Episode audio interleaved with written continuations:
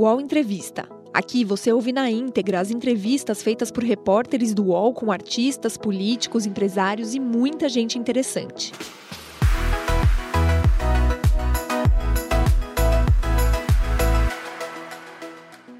Olá, bom dia. Agora são 10 horas e 1 minuto. Estamos ao vivo aqui no canal UOL para mais um UOL Entrevista. Como você já sabe, aqui é um espaço de reflexão e conversa com personalidades que são notícia no nosso país.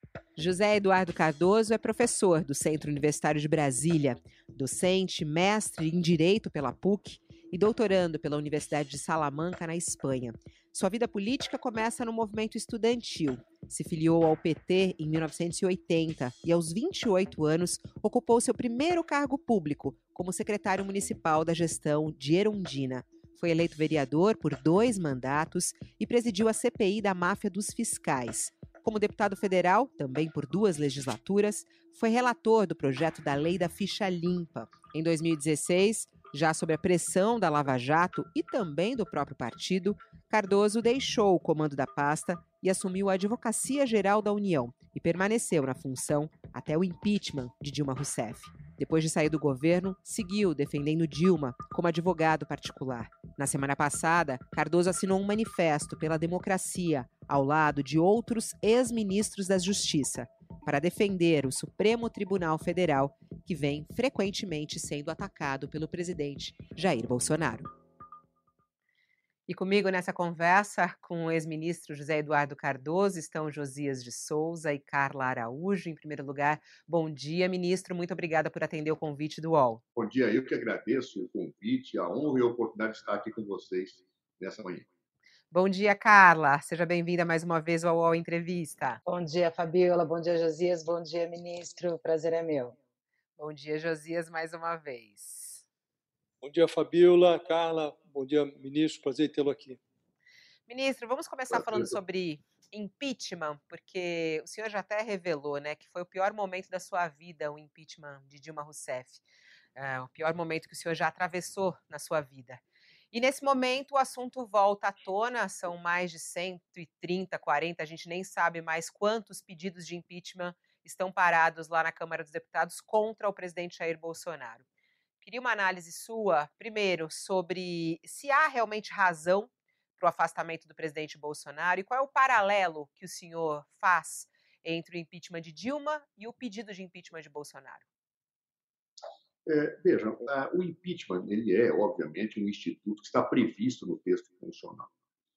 É, a grande questão é como ele se qualifica e como ele deve ser avaliado em concreto do ponto de vista jurídico, do ponto de vista político. É, nós vivemos um sistema presidencialista, nós não vivemos um sistema parlamentarista em que basta um presidente perder a maioria do parlamento para que o governo caia. Ou, perdão, que o primeiro-ministro caia, que o governo caia, não o presidente, não o chefe de Estado. Aqui, no presidencialismo que nós temos, que nós vivemos a partir do modelo uh, estadunidense, nós temos uma situação em que é necessário a ocorrência indiscutível de um ato ilícito, grave, doloso, que, a partir da sua demonstração, implique uma avaliação política da impossibilidade do presidente da República permanecer no cargo. No caso de Dilma Rousseff, eu afirmei, como advogado, como defensor daquele governo, e hoje afirmo com absoluta tranquilidade que não existia o ato ilícito qualificador do chamado crime de responsabilidade. O governo perdeu a maioria do Congresso? Perdeu. Nós tínhamos uma crise de popularidade? Tínhamos. Nós tínhamos uma crise econômica? Tínhamos. Mas o crime de responsabilidade, que seja o impeachment, não existiu.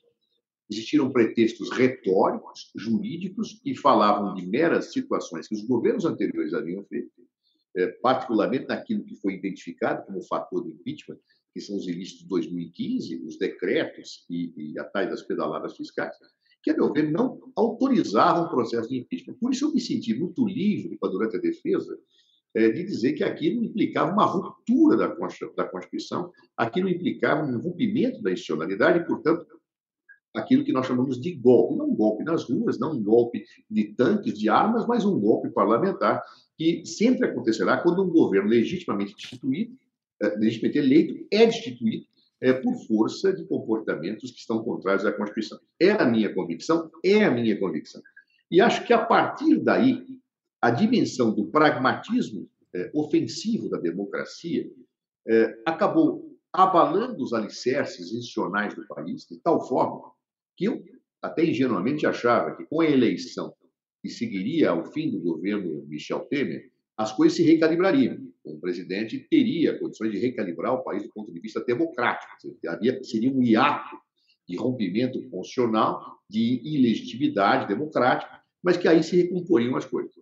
O presidente Jair Bolsonaro foi eleito democraticamente, mas, evidentemente, ele não mostra a menor propensão para reequilibrar a democracia e respeitar as instituições. E aí nós estamos vendo esse festival de horrores, né, que, no fundo, é um efeito do que aconteceu em 2016, é, de certa forma, Jair Bolsonaro é, praticando verdadeiros atos é, atentatórios às nossas instituições. Num primeiro momento, eu relutei muito a falar que havia crime de responsabilidade de Jair Bolsonaro, durante o primeiro período do governo. Me perguntavam muito: você acha que o Bolsonaro é, deve ter impeachment? Naquele momento, até fui criticado por alguns. Não, acho que não, não configura. Impeachment tem que ser um ato doloso, grave, etc.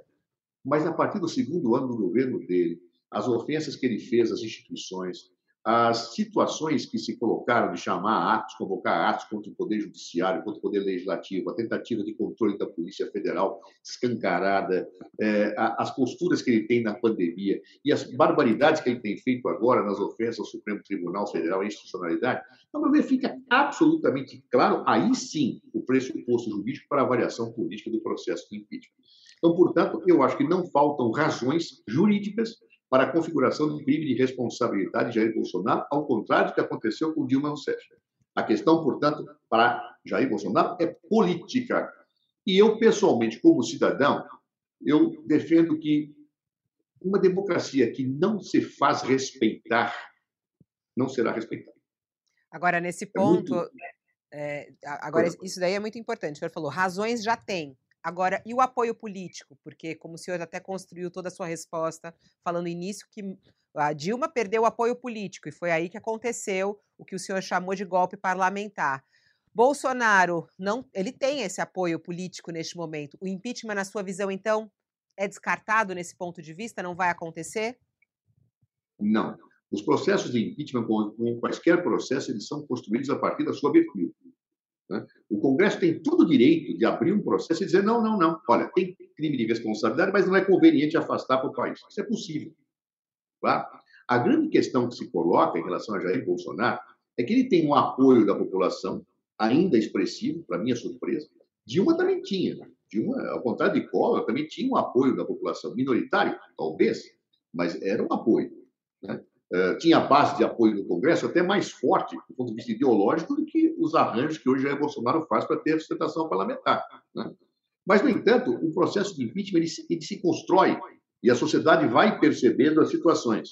Eh, no caso de Dilma, eu acredito que houve o impeachment, mas uma boa parcela da sociedade, e cada vez mais se acentua no tempo, ficou com a convicção que não tinha crime de responsabilidade nenhum. Né? Se falava do conjunto da obra, né? tem até o discurso que a a doutora Janaína Pascoal fala, ah, não é pelo crime de responsabilidade que vai ter impeachment, não, é por tudo. Ou seja, é evidente que é uma situação sem amparo constitucional. Agora não, ela tem amparo constitucional e acho que este embate é inadiável. E aí eu vi, talvez hoje nem tanto, mas alguns falavam, ah, mas vai abrir o impeachment, vai assumir o Mourão.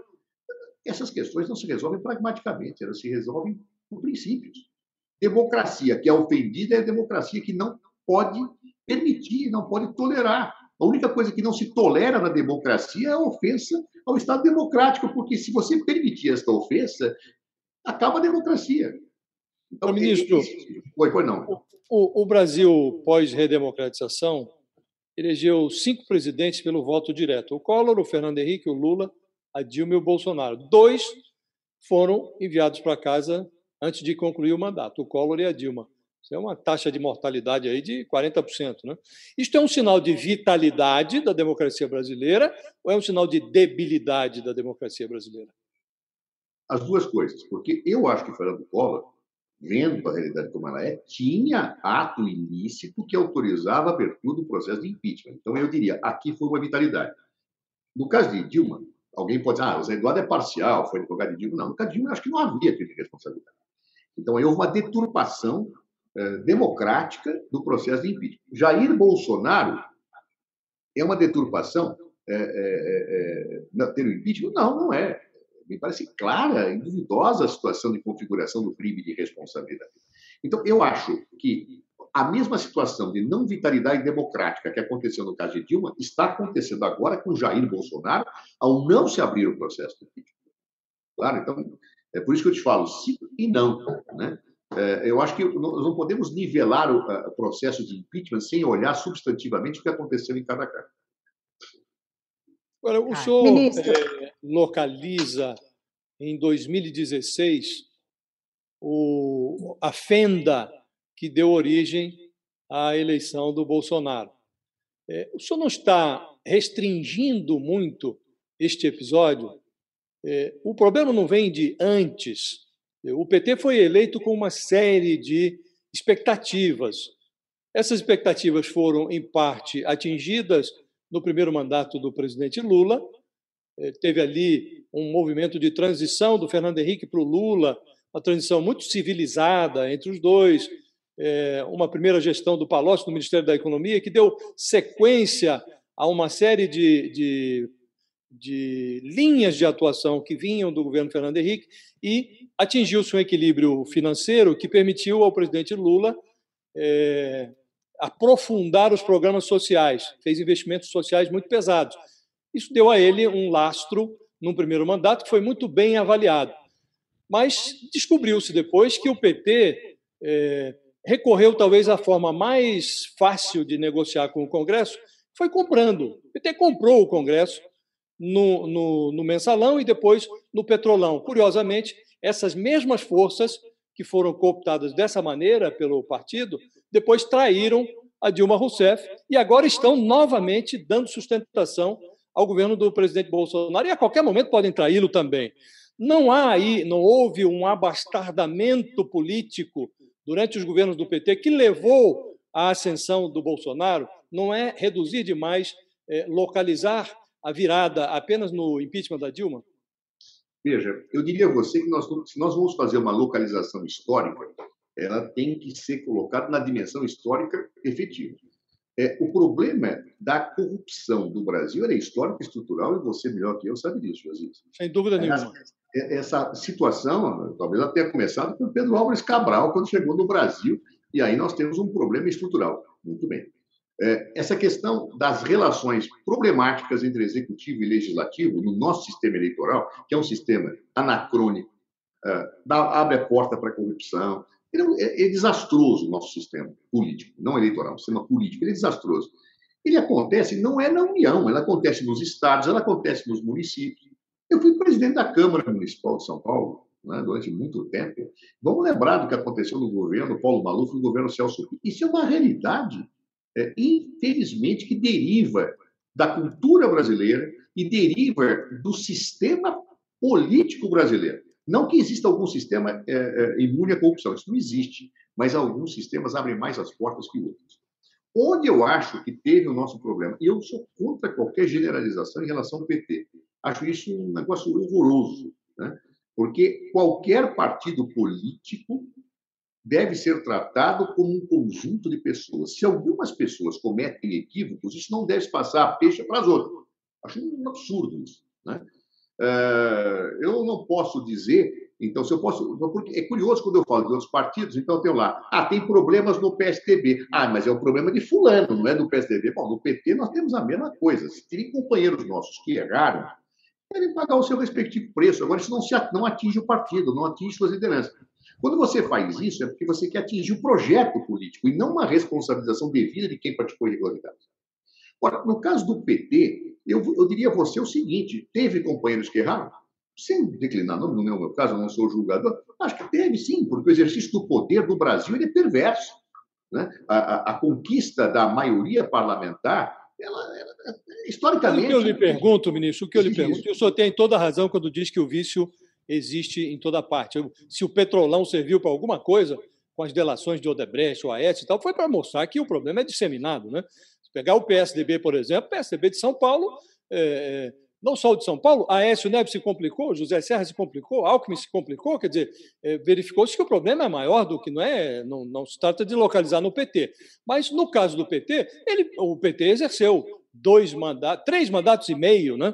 Então o partido exerceu o poder e ele havia em relação ao partido uma outra expectativa, né? Não se esperava que o partido é, é, é fizesse ou, ou, enveredasse por essas mesmas práticas. Né? O que eu pergunto é, objetivamente, se esta esta adesão do PT a estes maus modos não contribuíram para a ascensão do Bolsonaro. Objetivamente é essa a pergunta.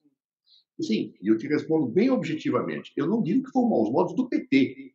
Se você quiser localizar A, B, C ou D, perfeito. Mas o PT, ele não é uma organização criminosa, como chegou a se dizer. É, é, é, eu acho isso horroroso. Né? Porque aí você começa a imputar pessoas que não têm nada a ver com essa situação e condenar por convicções sem provas, tá? apenas porque é um projeto político. Mas, ô, ministro, talvez, talvez essa visão que o senhor coloca, é muito interessante de entrar nesse ponto do debate, essa visão que o senhor coloca como uma organização criminosa, que é que muitos atacam, né, o PT, não vem justamente, às vezes, essa visão que o senhor diz equivocada, não vem muitas vezes de o PT mesmo não reconhecer seus próprios erros? Por exemplo, o senhor agora mesmo falou, se tem companheiros que erraram, não sou eu que vou falar os nomes, mas o PT nunca reconhece como um todo, como, como um partido, o reconhecimento, expulsão de pessoas que realmente cometeram crimes é, e, e casos de corrupção como em outros partidos acontece, se não é expulso, pelo menos há, às vezes, a, o próprio partido, né? Por exemplo, a Aécio Neves é volta e meia atacada. O, ex, o, o, prefeito Bruno Covas aqui em São Paulo sempre falava a respeito disso, que era a favor é, da, da saída dele do partido e tudo mais. Enfim, não falta um reconhecimento do PT é, eh, e expulsar também quem comete esses erros para o PT não ser manchado? Eu nunca gosto de é, dar exemplos é, é, é, opostos ao, ao, objeto da pergunta. Mas o Aécio Neves foi expulso do PSDB? Eu não sabia. Não Oi? Foi. O não, dizer, não, o não, não, não falei que foi expulso, eu falei, não foi Você expulso. Tem alguns petistas, sim, mas alguns PSDBistas reclamam isso. Mas o partido não tomou nenhuma posição e ninguém cobra uma, uma, uma expiação pública do PSDB. Então, não, eu, eu cobro sempre, eu cobro sempre. Aliás, estavam lembrando hoje de manhã que o, o, o PSDB, o Dória está agora reclamando do, do Aécio, o PSDB fez uma reunião da executiva, havia dois pedidos de expulsão e o Aécio foi mantido por uma larga Isso. margem de votos do partido. O que se cobra do PT não é, e acho até, eu, eu fui, eu fui secretário-geral do PT e ajudei a elaborar o código de ética do PT. E acho que o PT teria que reforçar, sim, ações nesta parte é, em relação às situações individualizadas. Mas a cobrança que se faz do todo, a tentativa de carimbar o PT como uma organização criminosa, que não é, é um absurdo se falar isso, traz uma consequência, que é a própria paralisação interna na perspectiva da autodefesa. Eu acho que isso acaba sendo nocivo. Quando você mistura o joio com o trigo, todo mundo se defende de situações indevidas. Ou seja, esta, é, o que aconteceu? Setores da população se aproveitaram de que alguns petistas cometeram equívocos, mas não o PT, não os governos petistas como um todo, e tacaram uma pecha é, no PT que obriga uma situação de autodefesa, porque se você faz qualquer coisa, você se desmorona. Tá? E não fazem o mesmo com, mesmo com os outros partidos. Eu não vejo o mesmo acontecer com o PSDB, com o PP, com o PTB. Não vejo. É o PT tem que fazer autocrítica. O PT tem que fazer autocrítica. Muito bem, não é o PT que tem que fazer autocrítica. Nós temos que ser mais rigorosos internamente em relação a pessoas que é, transgridem, mas com prova, sem convicções. Isso eu defendo, sempre defendi.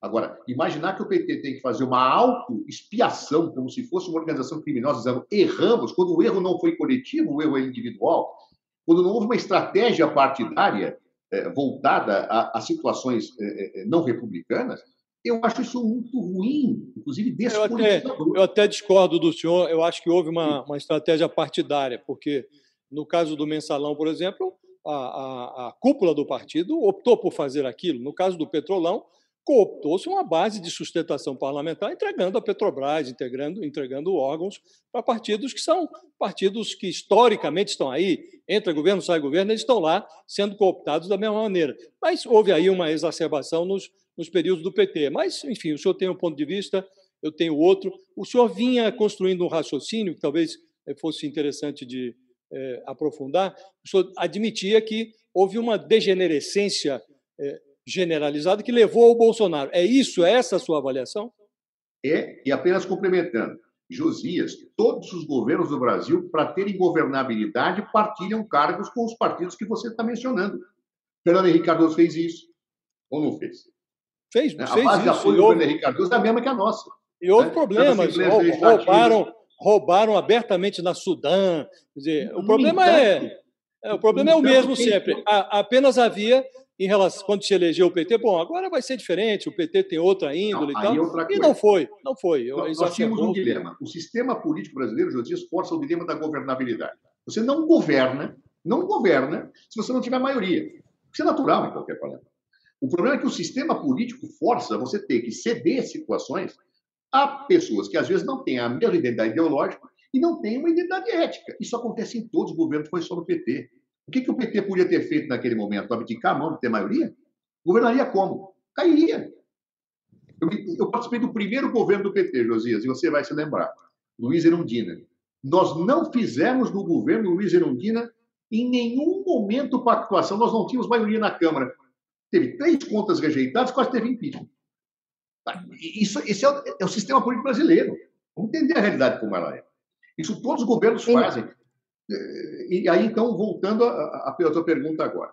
Eu acho, Josias, que em 2016, o pragmatismo daqueles que não venceram nas urnas, somado a outros setores que estavam descontentes com apurações, somado com apurações, investigações contra a corrupção, somado com a, ao arbítrio de pessoas que investigavam, somou tudo isso e gerou um impeachment. O impeachment não deve. Há erros do governo também, não vou tirar disso, não, há erros do governo. Mas eu diria o seguinte: é um conjunto de fatores que se somam.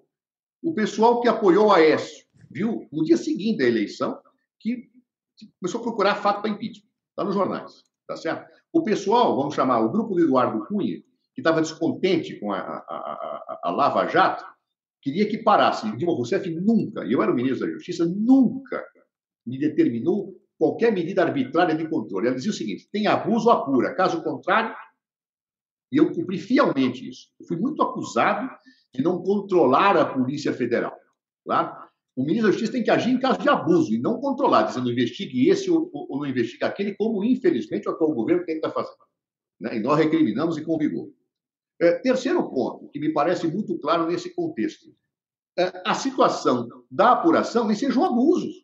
A divulgação daquele áudio feito pelo doutor Sérgio Moro, que foi usado alavancas do impeachment, ela foi descontextualizada, nós falávamos isso o tempo inteiro, ilegal e abusiva. Então, é um conjunto de fatores que determinou esse processo. Resultado: a democracia começou a valer muito pouco, as instituições começaram a valer muito pouco, o pragmatismo é, da, da, disputa pelo poder começou a passar por cima das instituições. E hoje é o que, que nós temos? É isso. Temos um presidente que não respeita a institucionalidade, temos a, a ideia de democracia bastante difusa, na perspectiva, e vamos defender a democracia, mas muitas vezes com posturas pragmáticas. Então, ou seja, 2016 fez um corte na construção de uma cultura republicana no Brasil e democrática. E o resultado, a meu ver, porque na história tudo se escreve por causa e efeitos, está dado no dia atual. Agora deixa a Carla Isso, falar um é... Obrigada, Fabiola. Ministro, uma, uma questão é, que tem a ver com esse assunto, impeachment, mas olhando agora para a situação atual, o presidente Jair Bolsonaro apresentou na semana passada o impeachment do, do, ministro Supremo Alexandre de Moraes e promete ainda, ou não, não se sabe, está nesse limbo, apresentar também do ministro Luiz Eduardo Barroso. Eu queria sua opinião sobre o senhor é, em relação a, a, esse instrumento de ministros do impeachment do STF, e aí também já emendando numa pergunta, eu queria uma avaliação do senhor sobre o ex-AGU, ministro André Mendonça, indicado pelo presidente aí como um ministro terrivelmente evangélico, como é que o senhor avalia que vai ser a, a enfim, se ele eventualmente realmente chegar ao Supremo, é, essa atuação dele? Veja, é, eu acho que esse pedido de impeachment apresentado pelo presidente da República em relação ao ministro do Supremo Tribunal é uma afronta democrática. Primeiro, porque o impeachment deve ser pedido pelos, por cidadão. E Jair Bolsonaro não se despiu da, da, da condição de presidente da República para pedir o impeachment. Ele deveria ter se despido, se ele quisesse, como cidadão apresentar. Não, ele, ele jogou a presidência para fazer isso. Isso já é uma anomalia em si. Não é uma anomalia jurídica. Ela é político-democrática. Porque o princípio da separação de poderes é um dos, dos esteios, uma dos alicerces do chamado Estado Democrático de Direito. Segundo lugar, não existe crime hermenêutico. Eu discordo muito de decisões do Supremo Tribunal Federal. Não poucas vezes eu tenho falado que há decisões que são de um ativismo que eu discordo, que descalibra o sistema democrático. Agora, daí a você tentar imputar como crime uma compreensão jurídica, eu acho isso uma afronta. Só porque me atinge. Olha, eu fui ministro da Justiça, fui advogado-geral da União de um governo que caiu. Nós nunca pedimos o impeachment de um ministro do Supremo Tribunal Federal, mesmo que nós tenhamos tido ações lá é, que eu achava que deveriam ter sido providos para parar o impeachment não foram. Isso é, isso é uma afronta é, à democracia, uma afronta às instituições que fez Jair Bolsonaro. E por isso que os ministros da Justiça e da Defesa, que pensam diferentes, vejam, só cito simbolicamente eu e Miguel Reale, Miguel Reale pediu impeachment de Dilma e eu é, fui contra o impeachment, nós assinamos juntos.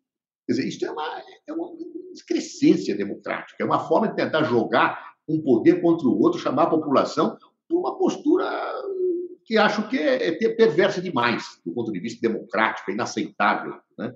é, do ponto de vista democrático. E, é, é, relativamente, então, a isto, acho que a sociedade brasileira tem que perceber com clareza o risco que Jair Bolsonaro representa hoje para a democracia brasileira. E aí, mesmo quem pensa igual, quem pensa diferente, mas tem um espírito democrático, deve se postar contrariamente a esse tipo de situação. Ministro... E você me pergunta uma segunda coisa que eu já não me lembro mais. Então... Em relação a André Mendonça, um ministro André terrivelmente evangélico no Supremo. Eu tenho uma relação pessoal com o André Mendonça muito boa. Não pensamos igual, né? mas eu respeito. Ele tem uma postura conservadora, eu considero que tem uma postura progressista de leitura do fenômeno jurídico das instituições. Uh, eu conheço o André Mendonça de, de, de, de questões acadêmicas, inclusive no exterior, da Espanha. Ele fez o seu, o seu doutoramento em Salamanca, uma universidade que eu também tenho relações é, muito, muito fortes. Pessoalmente, me dou muito bem com o André. Ele é uma pessoa juridicamente bem preparada, tá certo? É, agora, ele está sofrendo as consequências não dele, não do seu currículo, não até da sua visão, eventualmente, pode ser tipificada como conservador. Ele está sofrendo as consequências de um governo tresloucado, está sofrendo as consequências de um governo que efetivamente não, não mede absolutamente é, é, pelas instituições os termos das suas condutas. Então, infelizmente, o André, que é uma pessoa que eu, que eu, que eu gosto, né, é evidente, num governo que eu participasse, nós não nomearíamos uma pessoa com o perfil conservador que ele tem, embora eu reconheça que inequívoco preparo jurídico dele, é uma pessoa correta, é uma pessoa íntegra, né? mas ele está sofrendo as consequências de um governo que o nomeou que, obviamente, gera Mas, eh, respostas às suas ações. Se o senhor fosse senador hoje, o senhor votaria para a indicação dele, sim ou não? O senhor votaria Não, não pelo, atenção, não por ele, porque ele tem totais condições curriculares de ser colocado. Mas eu teria que colocar um paradeiro nas ações do governo Jair Bolsonaro. E acho Ministro. que, portanto, o Senado tem que botar um pé no freio em relação a tudo. Como eu acho que também o próprio STJ não deveria permitir, enquanto o judiciário continuasse sendo desrespeitado da forma que está, nós não podemos permitir que o presidente da República eh, eh, nomeie membros do Supremo Tribunal Federal, nem do STJ, nem dos TRFs. Aliás, eu, eu faria uma blitz geral para impedir o desrespeito ao judiciário. E como é que você faz isso? Pedindo nomeações. Ô, ministro, interessante, queria pegar esse ponto até das críticas que o Supremo leva, o senhor agora acabou de dizer que é uma afronta democrática pedir né, o impeachment de um ministro, o presidente pedir uma, o impeachment de um ministro. O, Supremo Tribunal Federal, como é que ele pode ser avaliado na sua análise? Há muitas críticas, o senhor mesmo falou que discorda de muitas decisões do Supremo, né? É, e acaba sendo um poder ali é, supremo, né? Como o nome diz. É, como é que o senhor acha que deve ser, se há algum tipo de controle ao Supremo, os erros cometidos é, pelo Supremo, como devem ser a, a, feitos, né? Como é que essas pessoas devem ser julgadas? Uh, como é que o senhor analisa esse ponto? Até porque quem está lá é quem está sendo indicado. O senhor mesmo disse, ah, eu não indicaria por ele ser conservador. Já o presidente, que é conservador e foi eleito com o voto do conservador, indica um conservador. Então, por que, que ele, ele está errado em fazer isso? Como é que o senhor analisa? respondendo de trás para diante. O presidente Jair Bolsonaro não está errado em indicar um conservador. Isso faz parte da regra do jogo.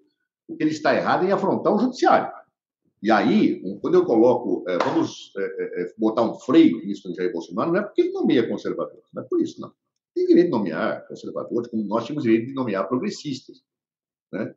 É, o, que, o que eu acho é que o problema dele não é não é o conservadorismo é, do nomeado.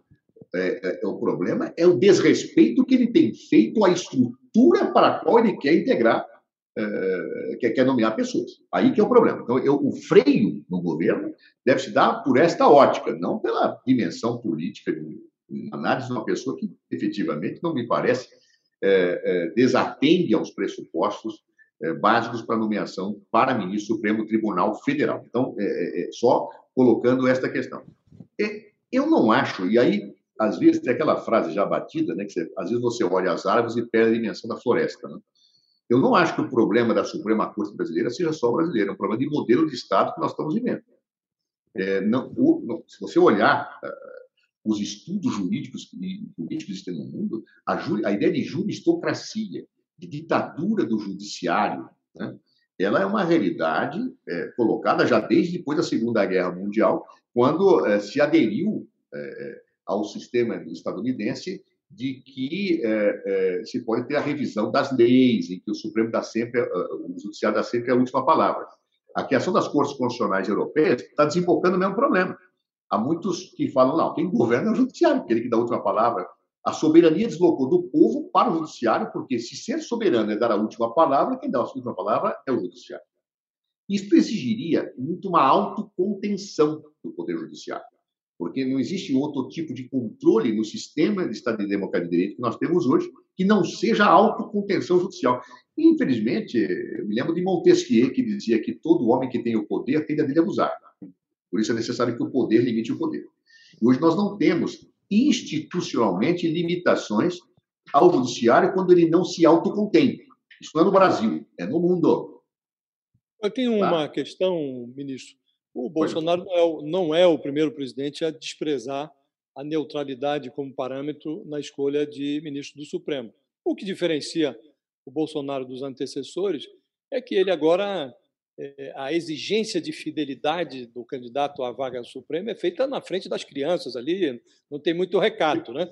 Mas o Fernando Henrique Cardoso indicou o Gilmar Mendes quando ele era chefe da Advocacia Geral da União, o Dias Toffoli ocupava o mesmo posto quando o Lula o escolheu para ministro supremo, o Alexandre de Moraes foi ungido pelo Michel Temer quando era ministro da Justiça. Hoje o Gilmar não se constrange de julgar processos envolvendo tucanos, o Toffoli vota até em casos que interessam a ele próprio, que dirá é, em favor de petistas. O, o Alexandre Moraes anulou é, no mês passado aí é, duas ações penais que corriam contra o Temer. Agora, eu, o que eu lhe pergunto é: esse processo de escolha dos ministros do Supremo, ele não precisa sofrer ajustes? Não seria uma boa ideia, por exemplo, aprovar uma regra que proibisse a indicação para o Supremo de quem tenha nos quatro anos anteriores ocupado o mandato eletivo federal, cargo de procurador-geral da República, advogado da, eh, geral da, advogado da geral da União. E se essa regra tivesse em vigor, o Gilmar talvez não fosse ministro do Supremo, o Toffoli, o Alexandre Moraes. Não há que haver aí um, um, um certo recato e uma regra um pouco mais rigorosa?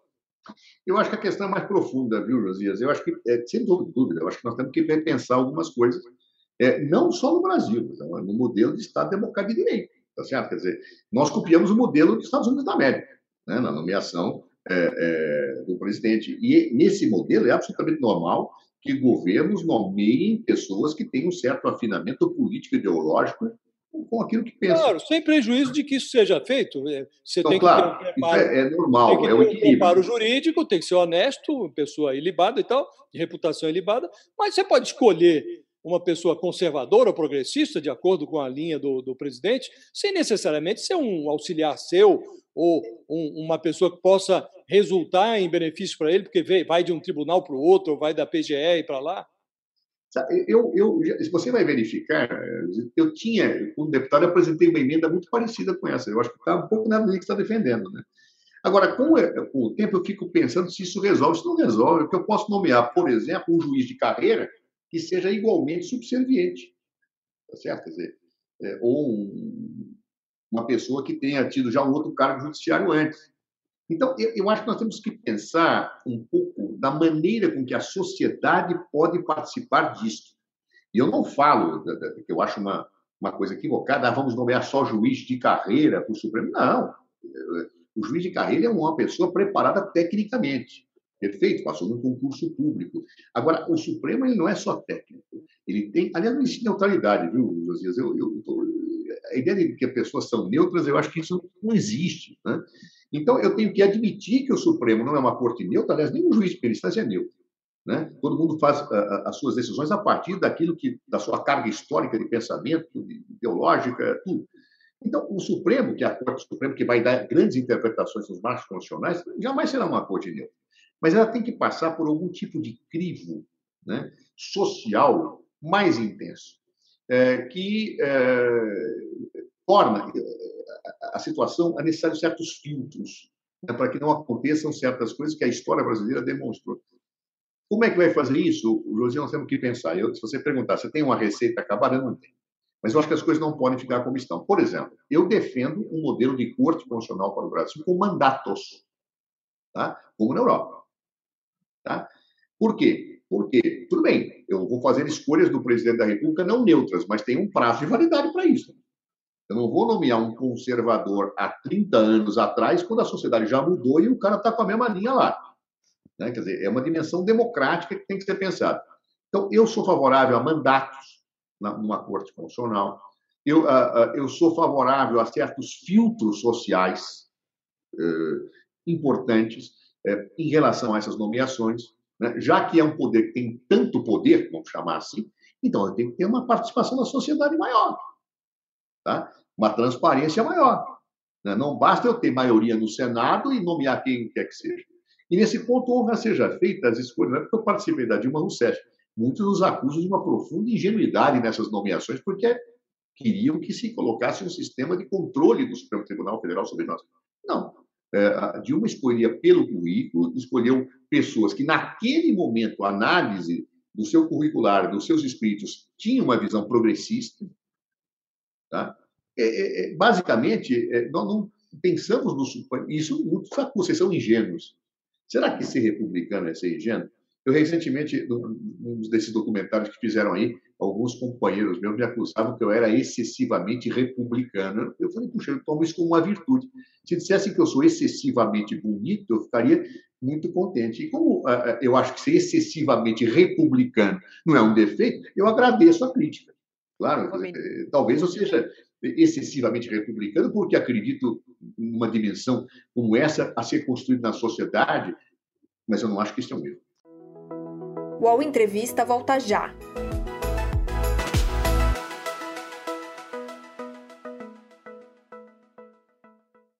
Oi, eu sou o Edgar Piccoli e trago boas notícias.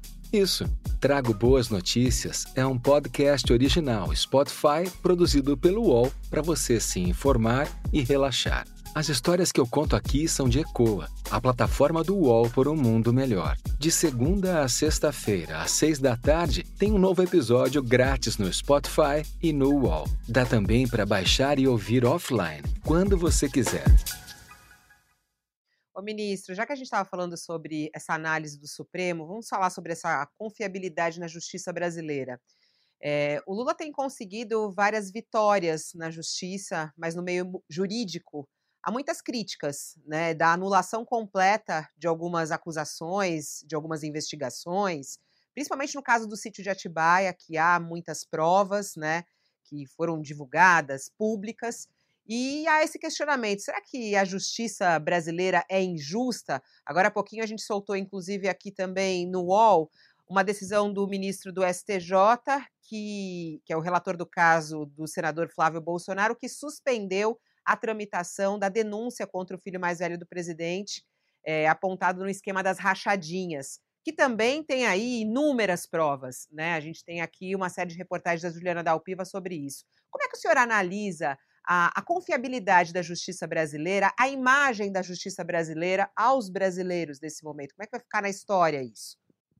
Olha, nós temos tido um hábito no Brasil que é o hábito seguinte: é, se quem é apenado é meu aniversário, eu aplaudo.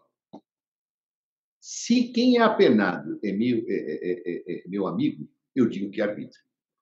Acho que esse não é o critério. Eu repito, não existe ninguém neutro. Mas nós temos que ter um mínimo de isenção para certas situações. Eu procuro ter muito isso. Eu vou dar um exemplo. A pessoa com quem eu mais tive embate na minha vida política foi Paulo Maluf. Claro, como vereador, de certa forma, a minha vida política foi em defesa da ética da política e contra o governo Paulo Maluf, contra o governo Pitt, etc. No entanto, quando o Supremo Tribunal Federal tomou uma decisão relativamente a ele à prisão dele, eu me falei contra. Com muito critério. Claro, porque acho que aquilo era uma transgressão a garantias. Né?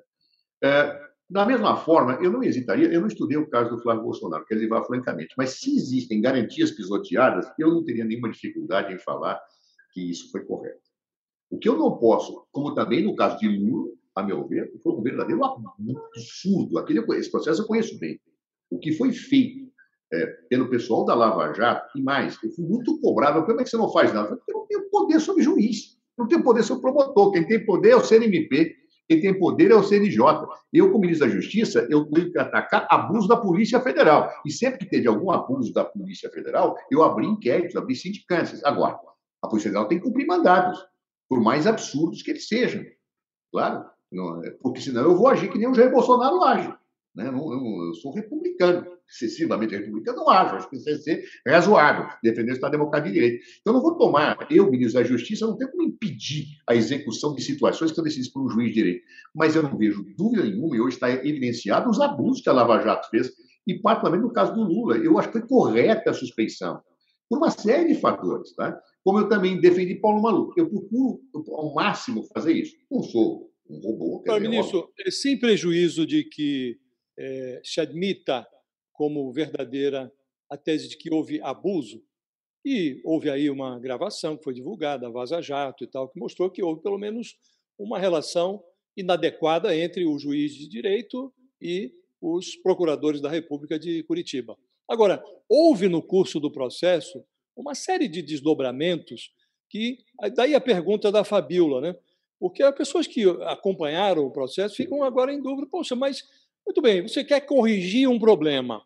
Aí você joga tudo na lata de lixo. Nesse caso do sítio, por exemplo, tem delações. Quer dizer, o, o Emílio Odebrecht, o Marcelo Odebrecht, o, o, o, dono da, da OAS, lá, o Léo Pinheiro, gente reconheceram, olha, nós fizemos lá é, reformas no sítio, fizemos porque o sítio era utilizado pelo presidente Lula e, e recebemos, por isso, de contratos que foram é, providos pelo governo. Quer dizer, é corrupção. Isso, o nome disso é corrupção. Aí você joga tudo isso no lixo. O que decidiu o Supremo? Ah, é, o, o, Sérgio Moro é, é, suspeito, no caso. O caso não deveria ter sido julgado no, em, no Paraná. Volta para Brasília, vem para Brasília. Algo esquisito, porque o próprio Supremo lá atrás, ainda com o ministro Teori, tinha reconhecido a legitimidade de Curitiba como foro adequado para o julgamento, mas muito bem, voltou para Brasília. Aí deveria ser rejulgado em Brasília. É a juíza recebe uma, uma nova denúncia do Ministério Público e anula tudo, agora já prescreveu. É nesse sentido, não há uma, uma. A justiça não perde o crédito se você corrige um problema com novas, é, novas distorções? Josias, a justiça perde o crédito quando ela é injusta ou quando ela é arbitrária. É, a boa parte dessas delações, e é, é isso está mais do que provado, acho que hoje, até por aquilo que o Intercept Brasil revelou, elas foram induzidas. Ou seja, pega a do Léo Pinheiro, que você mencionou, quanto tempo ele ficou lá tentando. Enquanto ele não dissesse aquilo que o investigador queria ouvir, ele não, ele não tem, ele não sai da cadeia. E quando ele fala o que o investigador quer ouvir, ah, ele sai, aí ele vai embora, aí etc. Ora, o que, que eu acho? Uma pessoa sub. E eu, eu, eu, assinei a lei que previu a organização das relações premiadas com o ministro. Eu sempre imaginei que isso fosse ser aplicado com comedimento. Ingenuidade minha. Ingenuidade. Você se arrependeu? Porque... O senhor se arrependeu? Eu arrependi não da delação premiada, eu arrependi de não ter regulado melhor isso. Aí arrependi, nunca imaginei que pessoas iam ser presas para delatar, e sem base nenhuma para a prisão preventiva. Mas a, a, o sítio está lá, as obras foram feitas, ministro. Não foram só as os. As obras foram feitas, agora vamos olhar os fatos como são. Será que esta juíza que examinou isso é uma petista?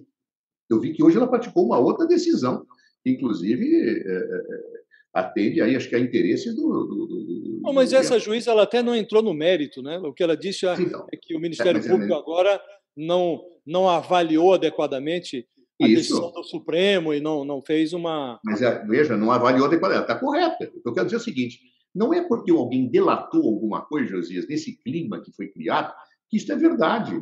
Aliás, as delações em si têm que ser provadas, absolutamente provadas.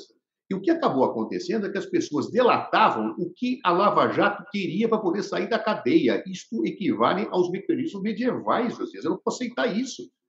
Tudo bem, quer fazer investigação séria? Faz.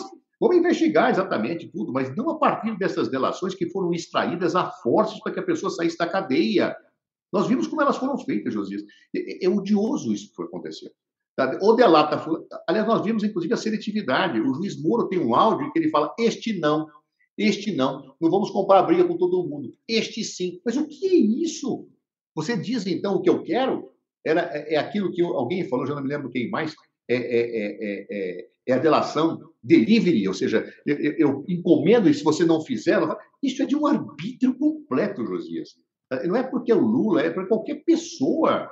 Entendeu? Quer dizer, está errado, não pode se exibir como prova uma barbaridade dessa. E eles fizeram verdadeira. Ou seja, a Lava Jato, ela persegue um fim nobre, que é o combate à corrupção, ela traz mais desserviço ao combate à corrupção do que favorecimento. Por quê? Porque ao utilizar esses métodos inquisitoriais, ela acaba juntando o joio com o trigo, acaba fragilizando toda uma investigação que poderia ser séria. Investigação séria é aquela que se faz respeitando o Estado de Direito, respeitando-se as garantias. O que não respeita não é sério e não pode ser levado em conta pelo Judiciário. Por isso, o Supremo agiu corretamente diante das evidências, dizer que foi suspeito e voltar atrás, sim. Faz a investigação direito. Nós não podemos, o Josias, eu brincava com vocês começar o programa. Se amanhã ou depois eu delatar que o teu microfone vermelho é uma bandeira comunista, Percebe? Quer dizer, não é delação em si, não quer dizer nada. O cara está tentando ter um benefício. Nós temos que colocar as coisas no devido lugar. Então, me perguntou há pouco, você se arrependeu? Me arrependo de não ter, de ter sido, talvez, aí sim, ingênuo e não achar que juízes utilizariam de forma arbitrária a delação para prender pessoas, para forçá-las a delatá-las e pisotear sobre garantias constitucionais, como aconteceu com a Lava Jato. E como é que. Ministro.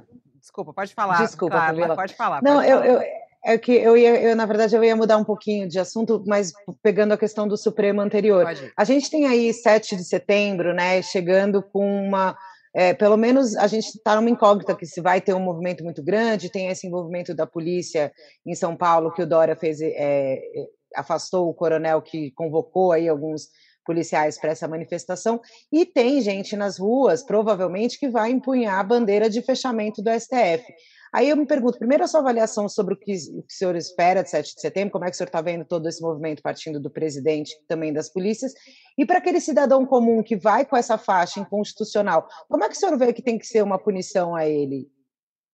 Olha, eu vou te dizer o seguinte: uma coisa é a liberdade de manifestação, tá? Eu defendo a liberdade de manifestação, inclusive de quem não pensa como eu. Outra coisa é a incitação ao crime e outra coisa é a prática do crime. Então, nós temos que separar muito bem, não podemos ser irrazoáveis nessa questão, para que nós não uh, uh, venhamos a nos tornar tão intolerantes quanto aqueles que não toleram a democracia. Né? Isso tem que ser. Vamos ver cada conduta, vamos, vamos misturar também o joio com o trigo para não sermos injustos. Né? Segundo ponto que eu vejo, que me preocupa muito, é algumas situações que eu tenho visto aí, policial, que eu acho que o governador Dória agiu corretamente ao afastá-lo, policial da ativa, militar da ativa, não pode fazer manifestação, não pode falar o que fala. Né? Porque os braços armados eles têm que estar a serviço do Estado e não a serviço de governos. Claro? É, e aí eu convivi muito, Josias, com uh, os militares no Ministério da Justiça. Por quê? Porque nós tivemos muitos eventos juntos, nós tivemos grandes eventos no Brasil, e eu tinha a defesa em altíssima conta, tenho até hoje. As Forças Armadas Brasileiras, elas eu tenho uma admiração, tenho vários amigos lá. O que eu te diria é que acho que certas situações têm a ver com uma minoria radicalizada. Não é possível. Essas não são as Forças Armadas que eu conheci, que eu convivi, claro, e que eu respeito. Então, portanto, eu acredito que certos arroubos que são praticados por alguns membros do governo, que têm vinculações históricas, embora sendo até não mais dativa com o governo, são inaceitáveis. Como acho também que o Exército brasileiro sempre primou por uma disciplina férrea. Situações como a que envolveram é, o general Pazuello, eu pessoalmente discordo. Tem que ser punido. Não é possível uma coisa desse tipo. Né? Isso acaba desacreditando. Então, as Forças Armadas é importante que ela resgate esse papel de Estado que ela tem, esse papel disciplinador que ela tem, de braço democrático, e não de braço que se alinha a um governo, seja ele qual for. Segundo lugar, me preocupa também a situação das polícias militares. Tá certo? Quer dizer, eu confio nas polícias militares dos estados, acho que há muito a, a, a aprimorar, né? mas você veja, uma polícia militar como a de São Paulo, ela é a segunda força armada do Brasil, ela só perde com o Exército. Eu não sei quanto anda hoje, mas tem 130 mil homens na polícia militar. Né? É, o, seu, o seu contingente é maior que da Marinha Aeronáutica. Então, ali, esse comando que eu vi com bons olhos as posturas que tem tomado, né? É, e acho que a polícia militar é composta por valorosos homens e mulheres, é, espero e acredito que é uma minoria que faz essas coisas. Não é possível uma coisa desse tipo. Né? É, é, uma coisa completamente desarrazoada. Né, o que a pregar. É, olha, em como eu vi uma nota, em caso de ruptura institucional, estaremos com o Exército, com o governador. Mas que isso? Estamos é o mal de um presidente da República que não respeita a institucionalidade, porque ele dissemina esse tipo de coisa. Ele é o principal mandatário do país e dirige pessoas é, é, é, é com o seu poder né, para o descontrole, para a, de, a, situação de ofensa democrática. Acho isso péssimo do ponto de vista da história brasileira, da nossa credibilidade interna e internacional. O senhor acha que há possibilidade de um golpe no Brasil? Não, não, não, eu não acho. Pelo que conheço das Forças Armadas, pelo que conheço dos policiais brasileiros, é, não, não existe golpe sem um apoio expressivo da população e sem um mínimo de apoio internacional. Não existe essa possibilidade. Né? É, é, é, concordo que talvez o presidente eh, Jair Bolsonaro seja mais articulado que eh, o ex-presidente Jair Quadros, né? mas me lembra um pouco esses arrombos assim, né? Quer dizer, é, é, não, é, é, golpe, é não sei o quê. Bom, o Jair Quadros deu o que deu, né? Ele renunciou, ninguém apoiou e foi embora né, naquele ato desastrado. Eu acho que o Jair Bolsonaro ele é mais pernicioso ainda, né, porque ele, ele incentiva dentro do governo situações de descrédito da democracia e desestabilização. No exercício da presidência, Jânio Quadros, pelo menos, renunciou e pediu adesão. Ele não é isso, ele vai usar a presidência para formular um alto golpe. Né? Isso, é, dentro, na dentro desse, defesa. Dentro desse raciocínio de que o presidente Bolsonaro é um, um gestor pernicioso, é, nós estamos agora enfrentando uma. Ele é réu, é investigado, ainda não é réu, investigado no Supremo, num processo em que se apura a suspeita de que ele aparelhou a Polícia Federal de modo a proteger os filhos e os amigos. Né? Tivemos recentemente um episódio muito esquisito de um, um delegado que é, todos dizem ter um excepcional conceito, Alexandre Saraiva, que atuava na Amazônia, zelando ali pelo meio ambiente, e foi afastado no instante em que é, é, a investigação dele esbarrou no então ministro do Meio Ambiente, e que, aliás, hoje já é ex-ministro. Né? Há lá um, havia um processo no Supremo, agora foi para a primeira instância. O que eu lhe pergunto é: o senhor foi é, ministro da Justiça e, portanto, superior hierárquico da Polícia Federal, numa fase muito complicada, em que o governo do PT estava sob forte investigação e o senhor resistiu ali a pressões para interferir na Polícia Federal. O que eu lhe pergunto é se, na sua visão, a Polícia Federal é passível de pressão ou é uma corporação imunizada contra pressões externas. Qual é a avaliação que o senhor tem da Polícia Federal? Não existe instituição humana que seja imunizada a pressões externas. Né? Porque os homens e as mulheres estão sempre, vivem na sociedade e estão submetidos a isso. Não há poder, não há instituição, não há órgão que seja. Mas durante os nossos governos, e acho que é, o principal iniciador dessa situação já faleceu, que era o ministro Márcio Tomás Bastos, a Polícia Federal ganhou, ou teve um respeito e a construção de uma cultura interna muito positiva do ponto de vista da institucionalidade. Não que não existam excessos, não que não existam desvios, não que não existam segmentos que, por vezes, se curvam à corrupção, mas a Polícia Federal sempre foi implacável em relação a esses desvios. Né? E eu dentro de um dos momentos mais conturbados da, da, da história da República como ministro, eu procurei preservar isso ao máximo. Vocês vão ver um ato de interferência meu é, em nenhuma investigação ou esse tipo de barbaridade afastar um delegado porque o ministro foi investigado. Eu nunca fiz isso, mas eu tinha um respaldo. E que era o meu respaldo? Da presidência da República. E nunca permitiu qualquer situação que não fosse honra seja feita a Dilma Rousseff. Eu não teria sobrevivido com a minha postura, eu teria ido embora, eu não faria. Mas eu sobrevivi. Eu sou, um ministro, talvez, tá? talvez não, verdade, na, na democracia mais longeva. Passei cinco anos no ministério. E há acusado à esquerda e à direita. Então, muitos companheiros de, progressistas diziam: você tem que tomar atitude, que talvez quisessem que eu fizesse a mesma coisa que o Bolsonaro fez com o Alexandre Saraiva. Eu jamais faria isso. Quando também era alguém eh, da direita investigado, diziam: o Cardoso está instrumentalizando a Polícia Federal para nos investigar. E até brincavam, falavam: escolham se eu controlo ou se eu não controlo. O que não dá para conviver com esta crítica esquizofrênica, tá certo? E não tinha esquizofrenia nenhuma. Eu não vou interferir em investigações, a menos que estão abuso comprovado. E aí não é nem interferir em investigação, é pedir uma apuração. Então, por exemplo, descobriu-se lá uma, uma, uma, uma, uma, ação de captação de voz indevida na cela do, do, do, do Alberto Youssef. Eu mandei abrir o inquérito, mandei abrir uma sindicância. Claro, esse é meu papel, eu vou acompanhar, vou ver, etc. E tal. Agora, eu não vou demitir um delegado porque investigar A, B ou C. Se ele cometeu uma ilegalidade, abra-se um processo é, é, é, para apurar e punir. Tá certo? Quer dizer, esse é o papel. E o Jair Bolsonaro é, é, é, ele age em outro padrão republicano que não é o meu. Que até alguns gostariam que eu tivesse feito isso, mas jamais faria.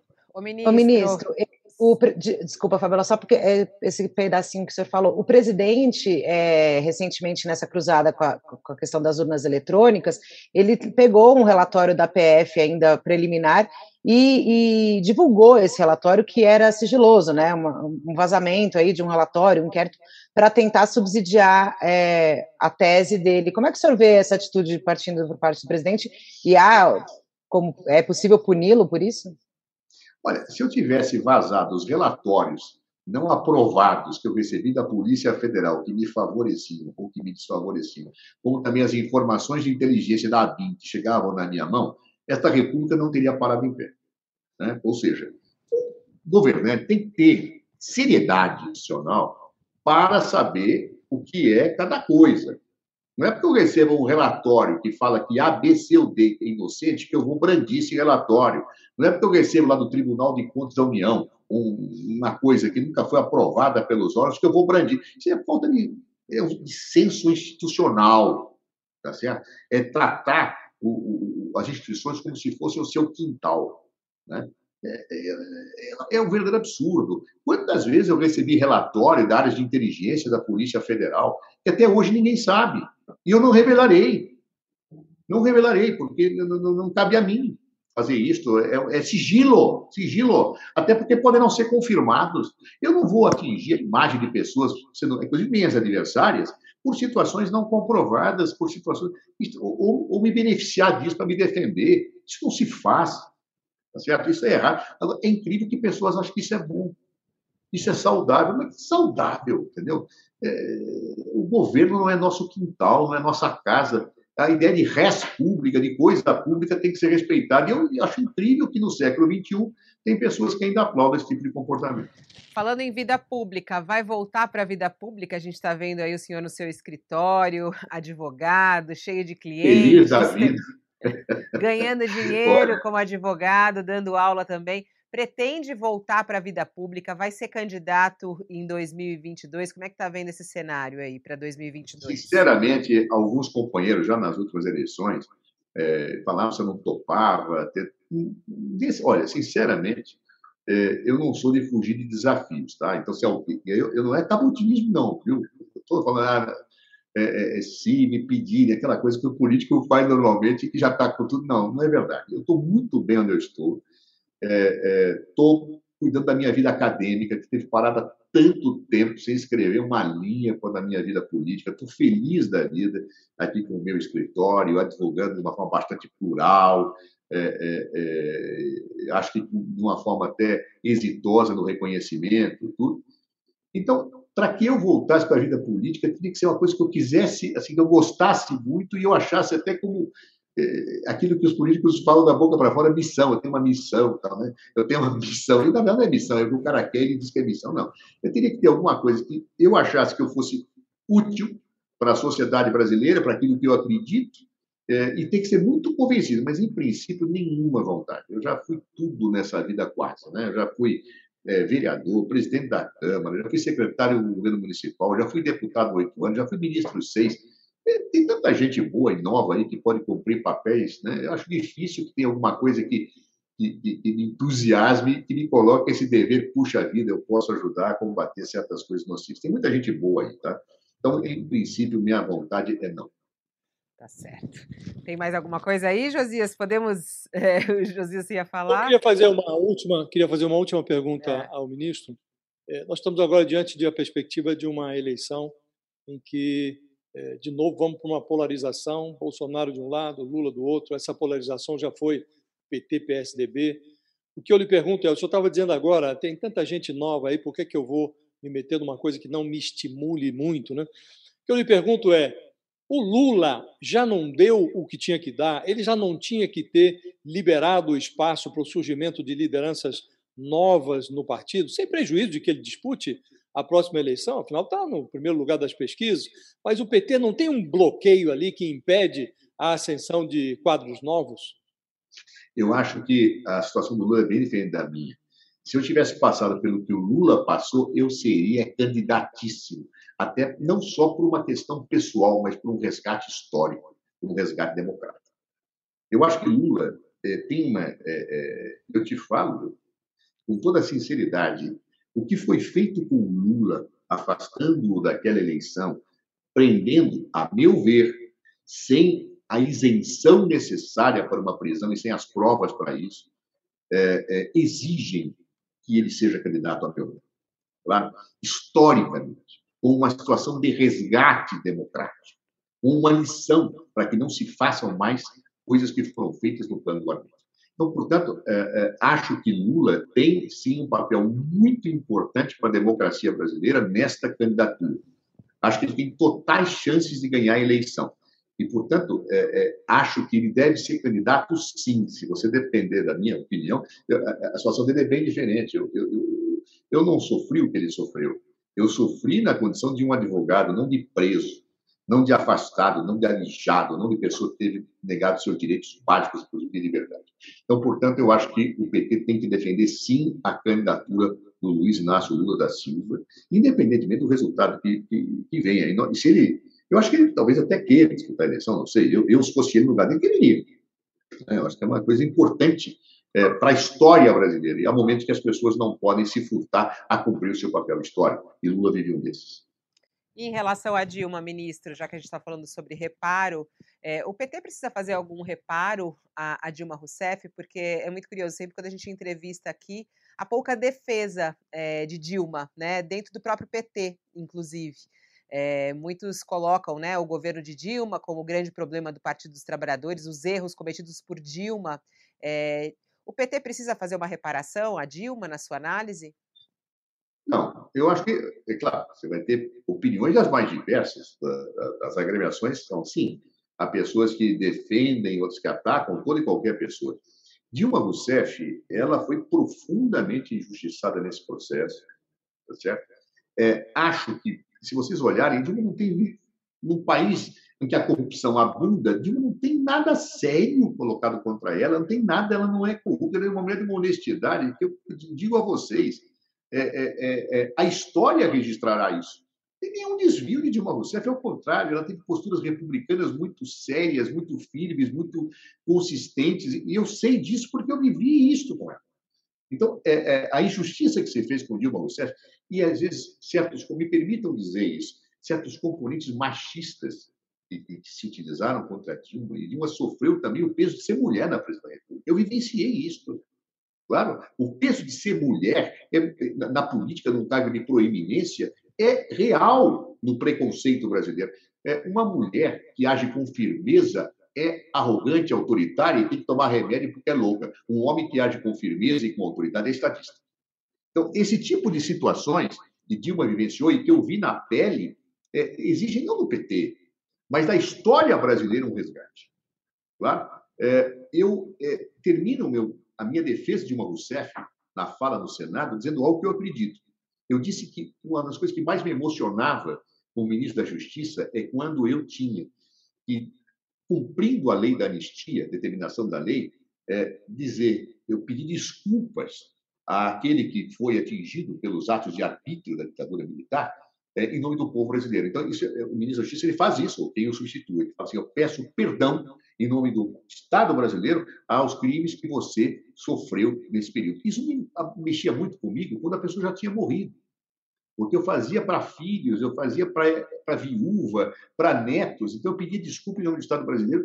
Aquilo sempre me emocionou muito. E na fala final da defesa de Dilma, eu falo isso, que eu gostaria que um dia o ministro da Justiça tivesse de pedir desculpa a Dilma Rousseff pelo que a ditadura lhe fez quando era jovem e que, pelo que a democracia violada lhe fez quando era presidente da República, que foi de uma injustiça brutal, de uma perseguição brutal, de um machismo brutal, que efetivamente é, é, é, a história seguramente é, é, colocará Dilma no seu devido lugar.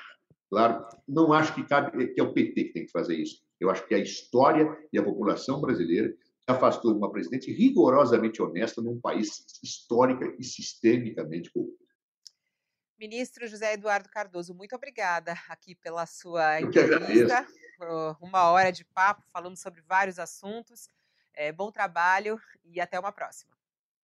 Eu que agradeço, um abraço grande a todos vocês e é um privilégio ser entrevistado por pessoas como vocês, né? ah. especialmente nos dias que seguem. Um abraço grande a todos. Um abraço. Obrigada, Josias. Até a próxima. Obrigadão. Um abraço a todo mundo. Muito obrigado ao ministro. E a Carla, que daqui a pouquinho eu encontro aqui no All News. Tchau, Carla. Até daqui a pouco. Até mais. Até mais. Bom, e assim a gente termina mais um All Entrevista. Muito obrigada pela sua participação. Recebi muitas mensagens aqui interessantes a respeito dessa discussão sobre democracia, sobre o nosso país, sobre a justiça brasileira. É tão importante a gente falar sobre todos esses aspectos. Muito obrigada pela sua companhia. Eu volto daqui a pouquinho, ao meio-dia, tem mais uma edição do All News, tudo que está acontecendo em Brasília, dia do soldado. O presidente Jair Bolsonaro está participando de um ato. A gente vai trazer todos os detalhes para você. Meio-dia a gente se encontra no canal All. O UOL Entrevista e outros podcasts do UOL estão disponíveis em uol.com.br/podcast. Os programas também são publicados no YouTube, Spotify, Apple Podcasts, Google Podcasts e outras plataformas de distribuição de áudio.